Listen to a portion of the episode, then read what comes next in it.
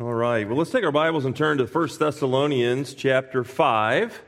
1 Thessalonians chapter 5. I wrestled all week with what to do for today. Um, so many things that are so evident in my life and in our life as a church of what we're to be thankful for. I thought, you know, it would be good for us. We just celebrated Thanksgiving, so happy Thanksgiving week to everyone we just celebrated Thanksgiving. So I thought, you know, it would be a good thing for us just to recalibrate and to concentrate our attention on being thankful. What does that really mean for us in the Christian life? And let me give you a hint. We just sang about it. Great is thy faithfulness. Great is thy faithfulness. Because of our relationship with the Lord Jesus Christ, we have a faithful God and we have so much to be grateful for. You know, uh, for the Christian, every week should be Thanksgiving week. We, we all have so much to be thankful for. I trust that you were able to get alone with God this week and to personally thank Him for all that He's done for you, and for all that He's done for your family, and for all that He's done for our church when I was preparing this week, early in the week, I just stopped, hit the save button on my document in Microsoft Word, and I spent a whole lot of time thanking the Lord for so many things. I, I, went back through my life. I thanked the Lord for first loving me and saving me, and then I thanked Him for all of those who have pro- so profoundly impacted my life. I mean, there's a myriad of people that have invested in me and loved me and helped to bring me along and disciple me in the Christian life. I thank the Lord for as many of them as I could remember. I thank the Lord for my wife who is such a treasure. I thank the Lord for my children, for my grandchildren. And by the way, we have a new grandchild that was just born on Friday, little Molly Ann Burkholder. And so uh, we're so grateful for her new, new little life. And then I spent quite a bit of time thanking the Lord for you all as well. I finally circled back to the many evidences of his hand of blessing on our lives, and I thanked him for all of those things as well. We have so much to be grateful for, so many things to be thankful for. And while I am so thankful for so many things, we live in a sobering world, right? I, am equally concerned about the direction of our country. I'm equally concerned about the direction of so many churches today. It seems like folks have forgotten who deserves our thanks and who deserves our gratitude. Many of us have been Christians for a very, very long time. We've experienced the peaks and the valleys of the Christian life. We've watched God work in our life and the lives of so many others over the years, and yet we've failed Him. We have failed Him more times than we want to admit. But by God's grace, we are still on the horse, still desiring to walk with God. One of my greatest concerns with the church at large is this ongoing struggle with discernment. It seems like every two or three years, some author writes a Christian book that really exposes the lack of discernment in the modern day church. Books like The Purpose Driven Life, or The Prayer of Jabez, or The Da Vinci Code, or Jesus Calling. I could list a whole bunch of other books. It's actually amazing to me. It's actually amazing. Rather than just being satisfied and thankful with the clear, plain teaching of the Word of God, folks who should know better seem to be always craving something more, something new. Of course, this isn't a new phenomenon.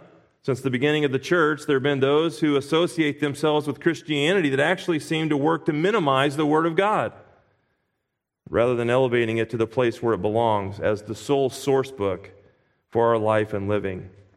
And so, as we ponder today, as we ponder together why we are to be thankful, I want to begin by just listening to what the Bible says about itself. And then, after we hear from God Himself about what He's revealed to us, I want to ask a couple of questions. And so, just listen, if you would. Listen to what God says about His Word.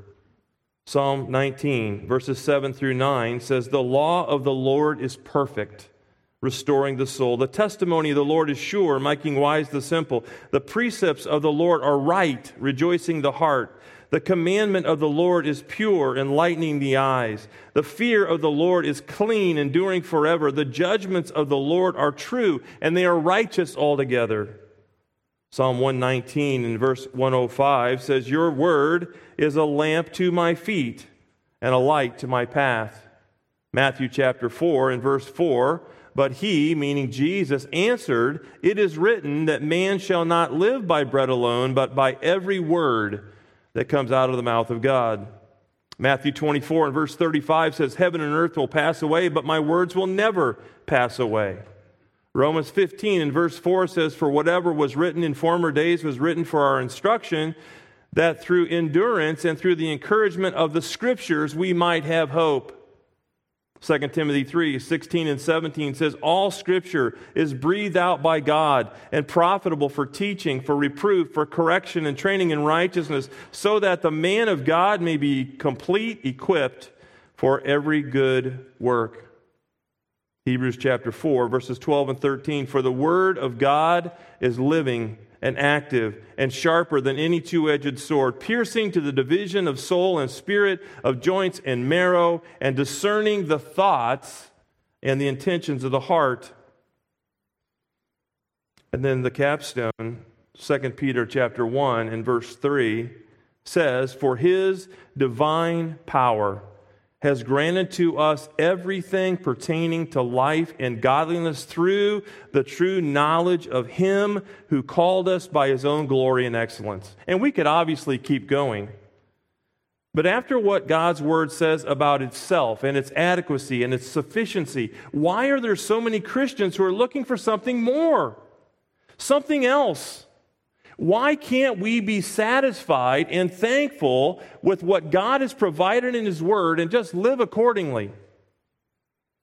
A very specific example of our lack of being satisfied and thankful with what God has provided in His Word is in the realm of what some would call the, the personal will of God. So many well intentioned people seem to be tortured with the prospect that they'll somehow miss God's personal will for their life. What if we go to the wrong college? What if we marry the wrong person? What if we, we take the wrong job or we live in the wrong house or we drive the wrong car? Some 13 plus years ago, right after our family moved out to Pennsylvania, I preached a sermon that I entitled Hoops Theology. Some of you may have remembered that sermon. I can't find it anywhere. It's probably on one of my computers that died years ago, but I remember what it was about. It was a sermon about my attempts as a youth at trying to find God's will for my life. As a young man, after I came to faith in Christ, like so many other Christians, I wanted to honor the Lord with my life. But I had no idea how to do that because I was looking for God's will in all the wrong places.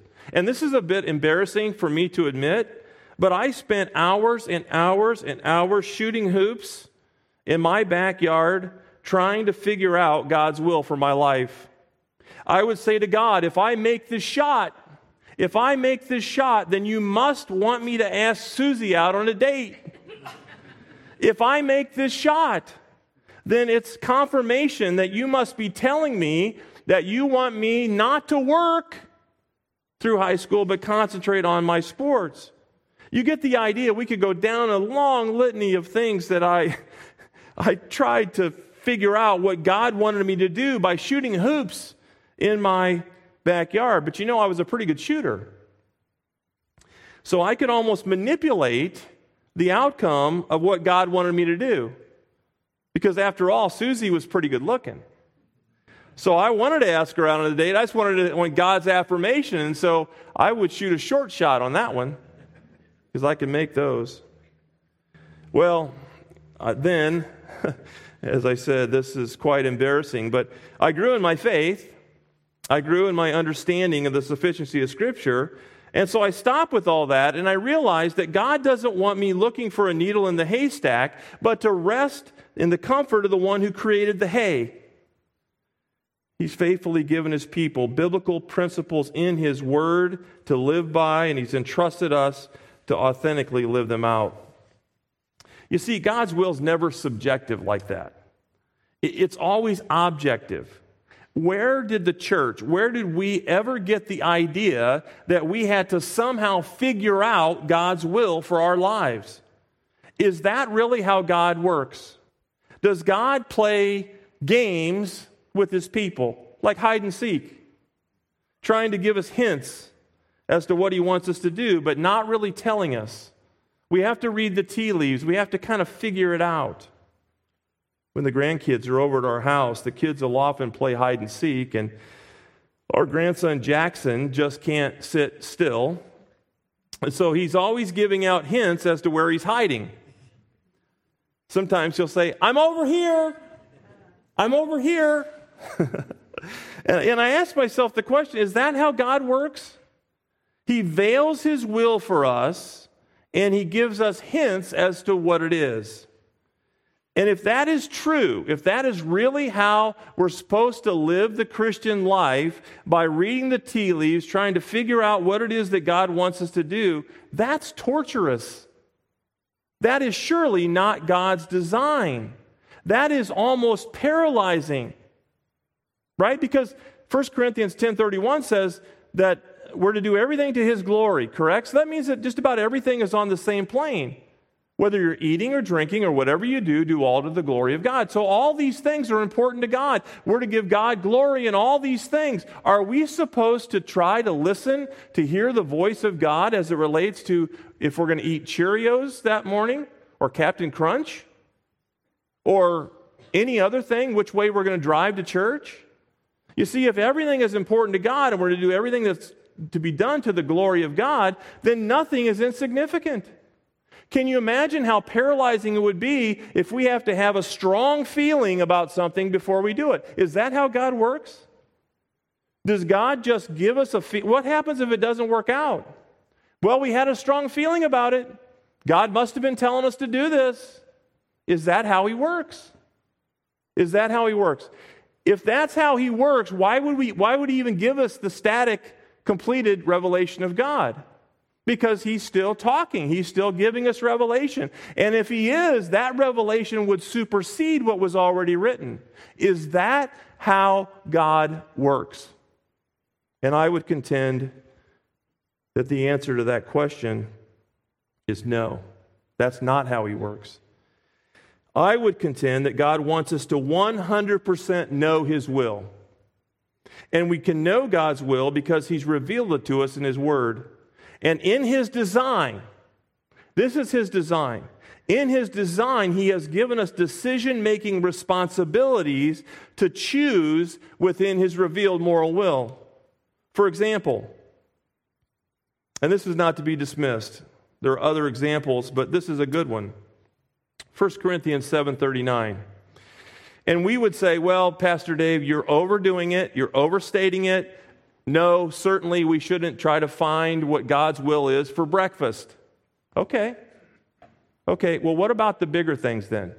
What about who we're supposed to marry? Would that be big enough to rise to the level of we got to hear from God on this? We must hear his voice. We must get a feeling or a hunch or something, some affirmation from God. Is that how he works? Apparently not. 1 Corinthians 7 verse 39 a wife is bound as long as her husband lives, but if her husband dies, she is free to be married to whom she wishes, only in the Lord. You see, God has given us His Word. He's given us the truths in His Word, and then He allows us to live them out. He allows us to make decisions in this life. We could be equally in God's will if we're working in this job or we're working in that job. We could be equally in God's will if we're driving the red car or we're driving the blue car. Because God doesn't tell us which car we're to, to drive or which car that we are to own. John MacArthur said it this way, and I think this is helpful. The will of God is not primarily a place, the will of God is not, first of all, for you to go there or work here. The will of God concerns you as a person. If you are the right you, then you can follow your desires and you will fulfill His will. And I think that's right.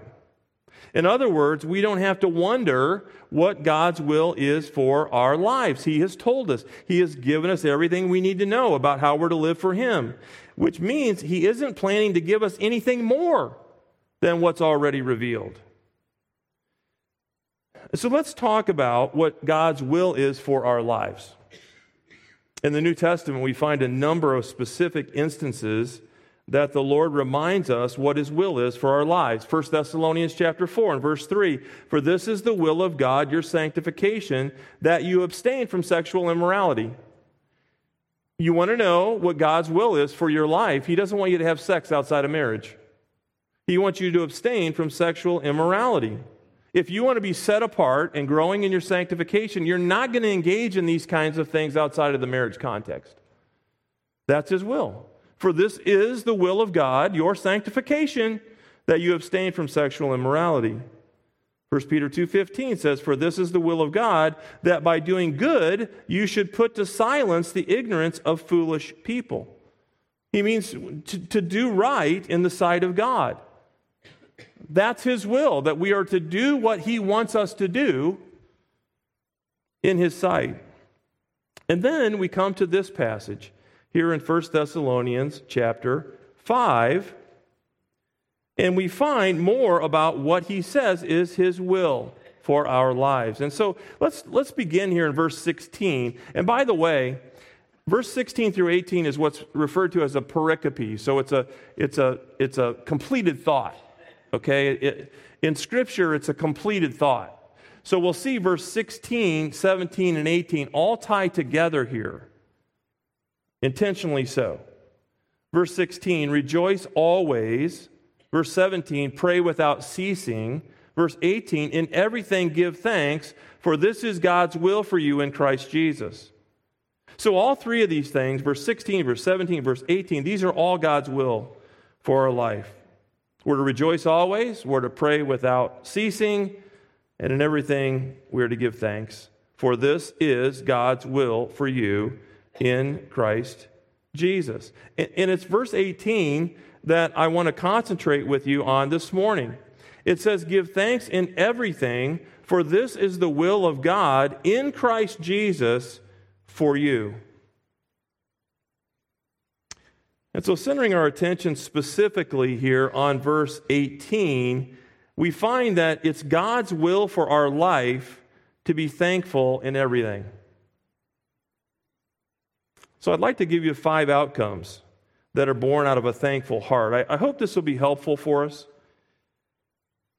Five outcomes that are born out of a thankful heart. And the first is that a thankful heart produces humility. A thankful heart produces humility. Or, or maybe even better, humility produces a thankful heart. James 4 6 says, But he gives a greater grace. Therefore, it says, God is opposed to the proud, but he gives grace to the humble. You see, being thankful takes the focus off of ourselves and puts it onto another, right? So pride and selfishness go hand in hand, but God stands opposed to the proud. But he instead gives a greater grace to the humble. Those who don't think more highly of themselves than they ought. Those who put others before themselves. A thankful heart produces humility. So I want to think about that with you just a little bit this morning as we consider the idea that God is opposed to pride, He's opposed to arrogance, He's opposed to us thinking that we're all that. When really, the heart of the Christian is know that we're not all that. It's just the opposite. It's just the opposite. We are all sinners deserving of eternal damnation. We're all sinners deserving of a real place of torment and, and punishment called hell. But God loved us and He sent Christ to come and to do what we could never do for ourselves. He came to take the punishment that we deserved upon himself. The wrath of God literally was poured out on Jesus on the cross of Calvary to pay for the sins When Jesus died, it paid for the sins of all who would believe on him. If that doesn't produce and keep a heart of humility in us, I think we forget sometimes we're not all that. God is all that. God has done all of this for us. And so he is, pro, he is opposed to those who think that they did all this for themselves. He wants us to be humble. Second, a thankful heart produces joy. Uh, there at the beginning of our section, this pericope, 1 Thessalonians 5.16 says that we are to rejoice always. Rejoice always. And, and, and joy is not synonymous, biblical joy is not synonymous with being happy. Do you ever get sad? Do you ever grieve? Do you ever have deep feelings about something? Joy, biblical joy, is not about being happy. Joy is a settled confidence that God is in control of all things. And that's why James could say in James 1, uh, verses 2 through 4, consider it all joy, my brethren, when you encounter various trials, knowing that the testing of your faith produces endurance. And let endurance have its perfect result, so that you may be perfect and complete, lacking in nothing. Why? Because if life was always primarily easy, and comfortable, we would be devastated, absolutely devastated when we had to navigate rougher seas. You see, we are sharpened and refined during times of testing. A thankful heart produces joy. I think all of us, if we had time for testimonies this morning, I think all of us could probably share about big disappointments in our life. Things that happened that didn't turn out the way we absolutely thought they would turn out. I didn't think I'd lose my mom in my early 20s. Didn't think that I would lose my dad so suddenly to cancer. There are all kinds of things that come into our lives.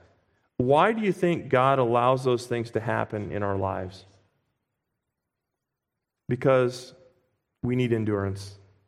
The Christian life is not a bowl of cherries. It's not intended to be this, you know, this, this fun and happy thing. Oh, there are joys, there are, there are peaks in the Christian life, but there are valleys. There are valleys. And that's why joy is not synonymous with being happy. Joy is this settled confidence that God is in control of all things. We are sharpened, we're refined during times of testing. Remember, joy is, is a fruit of the Spirit, right? In Galatians chapter 5 and verse 22, one of the ways that we know that we're filled with the Spirit is that we're joyful.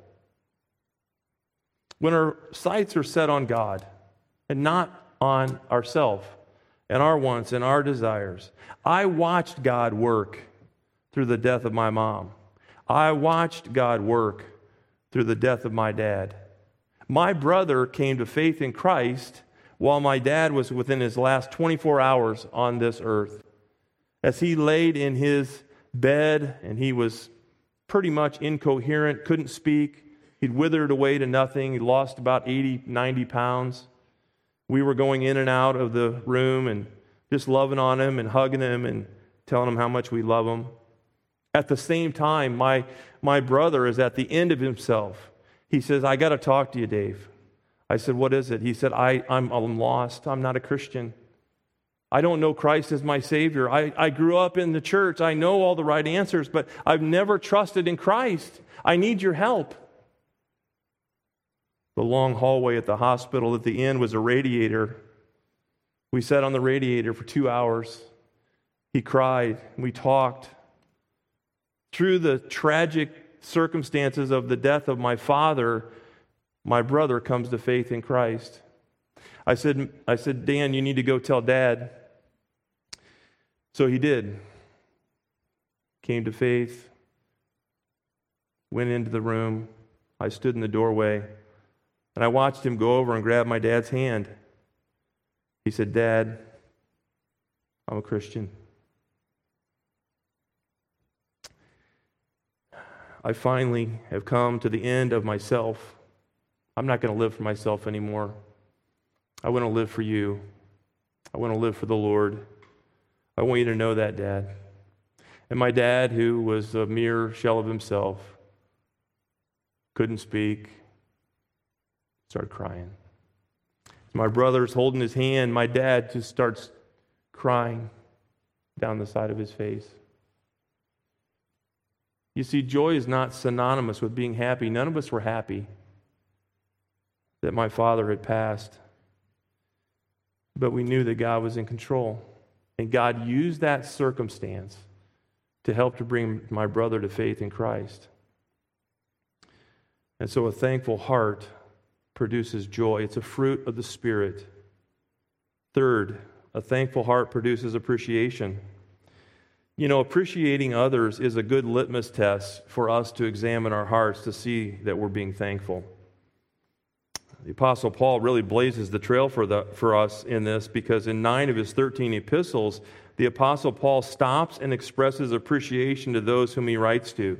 You know, a couple of, of examples of that 1 Corinthians 1 4, uh, Paul writes to the church at Corinth. And you remember the church at Corinth was, was not a good church, all kinds of problems.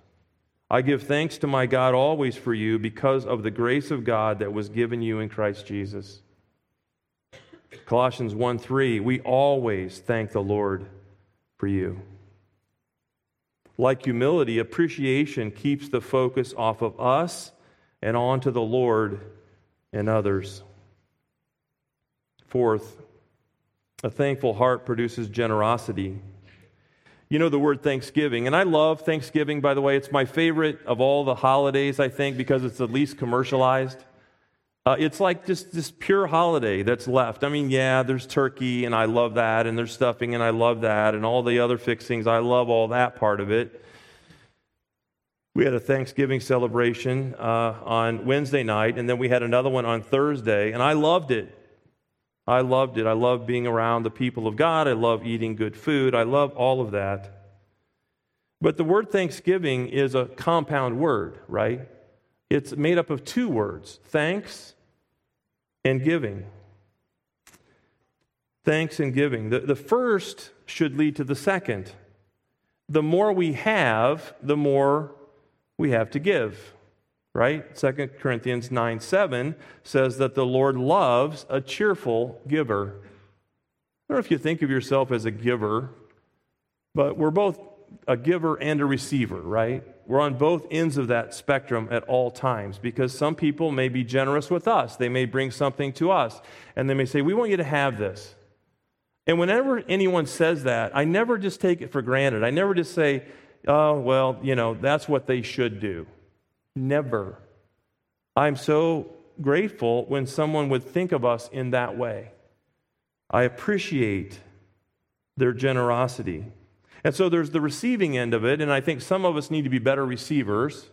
It's better to give than receive, but it's not bad to receive, right? It's not bad to receive things. How we receive things shows our appreciation for others. But our thanks to the Lord should lead to our giving. The Lord loves a cheerful giver, not someone who just gives because they feel like they have to. I grew up in an environment, a church environment, where tithing was jammed down the people's throats every seemingly every week. You must give 10%. You must give 10%. You must give 10% of your money. And so, you know what? The people gave 10% of their money. They did. But were their hearts in it? I don't know. Because it seemed like a rule. You have to do this. You have to do this. You will never hear me say from the pulpit, and you'll never hear any of our elders or Pastor Flip say that you must give 10% of your money because it's not in the New Testament. It's good for fundraising, but it's not in the New Testament. We are to instead be cheerful givers. We should, if some people could should, 10% would be a joke to some people because God has blessed them so much, they could give far more than 10%. but our thankfulness should always produce generosity. All of this goes together. Humble, joyful, appreciative people are generous people. Their thankfulness to the Lord is manifested by their sacrificial giving. And we saw this heart of our church when we all contributed to our Operation Christmas Child project. The gospel is going all over the world because of the generous hearts of our people. Number five, and finally, a thankful heart produces a continued dependency on God. And this is kind of where we started here, but it's an appropriate way to end. A thankful heart produces a continued dependency on God. In 1 Corinthians chapter 4 and verse 7, the apostle Paul asks the question, "What do we have that we have not received?" What do we have that we have not received? And of course, the implied answer there is nothing, right? Everything we have has been given to us by God. If we believe that God is sovereign and He's in control of all things, what we have, He has sovereignly given to us. That should produce a heart of gratefulness and thankfulness to the Lord because we don't deserve anything. Remember, we're just sinners who violated the holy law of God. But we've been saved by His grace through faith in Christ. And then God has lavished upon us all these things. We need to recognize where what we have comes from. You remember the old song, He owns the cattle on a thousand hills, the wealth in every mine. He owns it all. God owns it all. He distributes it to those whom He wants in the amounts in which He wants. And we should be glad with that because we don't deserve anything. What do we have that we have not been given. And who gave it to us? You see how all this kind of works together in the area of being thankful. First, thankful to the Lord for all that He's done. Second, to be thankful to others. So, horizontally, vertically, we're to be thankful to God, right?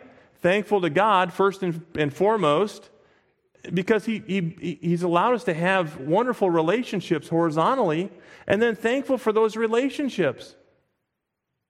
If you have a large family, you probably have had some sort of discord in your family over the course of the history of your life. I mean, I think every family has had something that has been, you know, a little off kilter.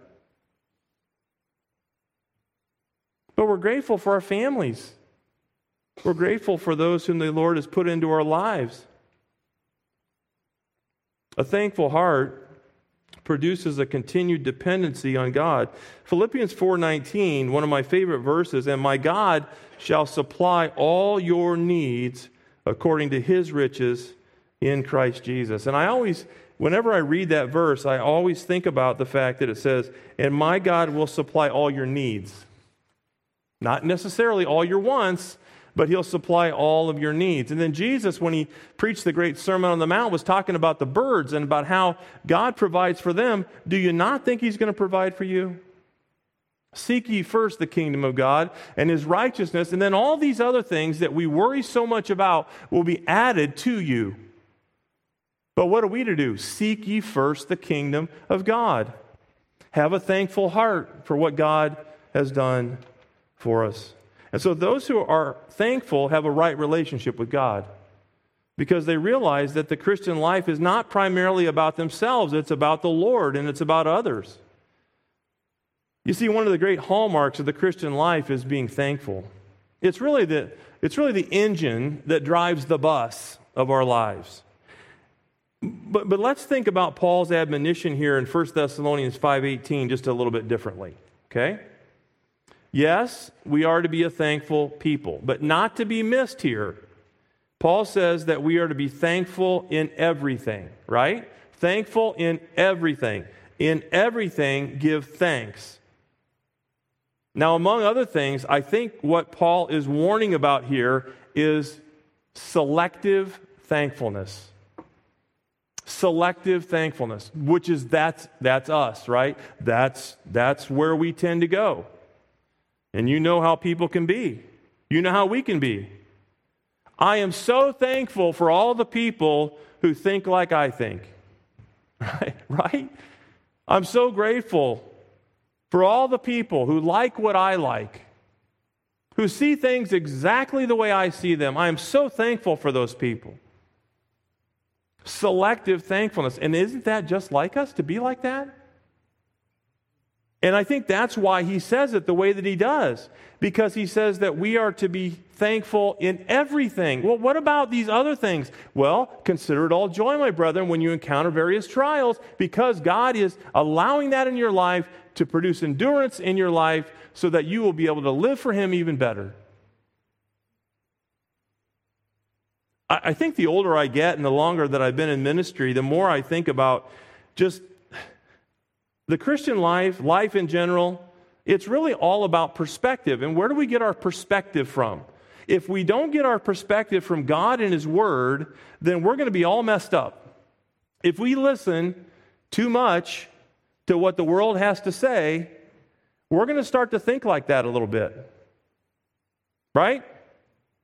I mean, over and over and over and over and over again, the media is saying this and this and this and this. Well, same sex marriage isn't all that bad, I guess. I mean, after all, they're good citizens. They own a home, they have jobs. It's not all that bad, I guess. Indoctrination. That's what happens universities across the country indoctrinating students and saying, it's not that bad, this is right. We're to be inclusive. There is nothing exclusive in this world. Saying it over and over and over again, every single day, hearing the same thing. Well, you know what? To each his own. Right? Hey, you know, who am I to say that this is right or this is wrong? You see how it works. We're to be thankful in everything. Thankful for the good things, even thankful for the things that are challenging because it, help, it helps to sharpen us. Paul says virtually the same thing in a slightly different way in Ephesians 5:20 when he says always giving thanks for all things in the name of our Lord Jesus Christ to God even the Father. And I'm going to go to my grave. If you read my article in the Grace Life Gazette, you'll see a little bit more about my heart and why I got into the ministry and, and who I want to be in the ministry, why I do what I do, how God worked in my in my life. But I'm going to go to my dying grave standing firm on God's word. That's what I'm going to do. And I don't care what the fallout is from that. Uh, it is what it is. We will stand firm on God's word. In our church, in our own personal lives, this is what draws us together. We stand firm on the inspired word of God? How do we know what to do when the world tries to indoctrinate us with all these things? How do we know what to do when our kids go to school and they come home and they say, Mommy, what about this?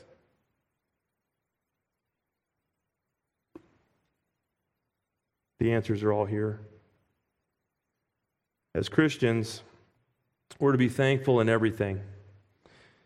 That includes those things in our past that we should learn from, those things in the present that we should grow from, and those things in the future that we should eagerly welcome. God is good. God is good. Being thankful for the past and the present and the future. It's a reminder that we should be thankful not only when we get what we want but when we get what we don't want. We are to be thankful even when we go through painful experiences. And we ask the question, why? But it's because unthankfulness is a mark of an unbeliever. Romans 1:21 says, "For even though they knew God, they did not honor him as God or give thanks, but they became futile in their speculations, and their foolish heart was darkened. Speaking of unbelievers in the last days, Paul said to Timothy in 2 Timothy 3 2, For men will be lovers of self, lovers of money, boastful, arrogant, revilers, disobedient to parents, unthankful, unholy. And so, how can we best express our thankfulness to God and others? Certainly, with our words, it's okay for us to express gratefulness and gratitude with one another. It's okay to do that. But perhaps more profoundly by our actions, by our own serving, by our own giving. This is what flows out of a grateful, thankful heart. A heart that is thankful for the indescribable gift of Jesus. As I said earlier, Acts 20 35 says it's better to give than receive. If all of us were more concerned about giving than we are about receiving, can you imagine the difference that would, ma- that would make in our lives and in the lives of others? So I want to close this morning with another quote from John MacArthur. He's written extensively on this, and I had uh, these couple quotes in my files, but they're good, and so I'm going to read them. Um, here's what he said about all of this. A thankful heart is one of the primary identifying characteristics of a believer. It stands in stark contrast to pride, selfishness, and worry. And it helps fortify the believer's trust in the Lord and reliance of his provision, even in the toughest times. No matter how choppy the seas become, a believer's heart is buoyed by constant praise and gratefulness to the Lord. And, and if, we, if we've gotten anything from our understanding of the Christian life and how we're to live it out, we always live it out from the inside to the outside. So what we do reflects what is in our hearts, right? We live from the inside out. And so oftentimes when there are concerns and issues and things like that, those things are just an outpouring of what's in our heart. Give thanks in everything. I mean, we have so much to be grateful for. We really do. I mean, it's, it's a nice climate controlled room, right? I mean, I mean, we could go down through the list. If you haven't done what I hoped that you have done or talked about this morning about just getting alone with God, this would be a great week to do that. We just celebrated Thanksgiving.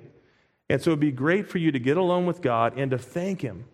Just thank. I mean, I know we do this throughout our life and we stop. We have praise uh, reports on our monthly prayer sheet and we praise the Lord for what He's doing, yes. But have you, when's the last time you just got away from your family, you got away from everybody, and you went and you got alone with God and you just talked to Him for a half an hour? When's the, I mean, just you're not looking at any cheat sheets. You're just talking to God. You're baring your heart. You're baring your soul to God. You're just thanking Him for all that He's done for you. When's the last time you've done that? It is, I'm telling you, it is so enriching. You never feel more close to God than when you are thanking Him and praising Him for what He has done. And I'm talking about the whole thing. I'm talking about in salvation. I'm talking about in relationships. I'm talking about in the church. I'm talking about all of the provisions that God has made for us. So let me just encourage you to do that. It can be something you do on your own. You don't have to tell anybody about it. Just get alone with God. Let Him know how grateful you are for Him and for what He's given you and what He's done for you. I think he'll be pleased with that. So let's pray. Our Father, we thank you for your word this morning, and we thank you that you, you give us sometimes just very simple truths. Very simple, nothing complicated about it. That in everything we're to give thanks. Nothing ambiguous, nothing uh, that we have to unravel or figure out. It's just clear, plain truth. You want us to be thankful in everything. And so we need that reminder. we need to be reminded that that's what pleases you a heart of thankfulness for you, for what you've done, and for others, and all the things that you provided for us. And may we be a church that is a thankful church, a church that is grateful for what you're doing in and among us, your work in our lives, your work in our church and in our community. We're so grateful, Lord, for everything that you have given to us. But we are most thankful for your Son, the Lord Jesus Christ, the sacrificial Lamb of God that you provided for us so that we would not have to die in our sins. And Lord, I would pray that if there's anyone here today that's not trusted in Jesus Christ and in Him alone for salvation, that you would penetrate their hearts today. You would awaken them to your truth and that they would respond in faith. Jesus is God. He is the Son of God. He is the Lamb of God. Great is your faithfulness, O God. In the name of your Son, we pray this morning. Amen.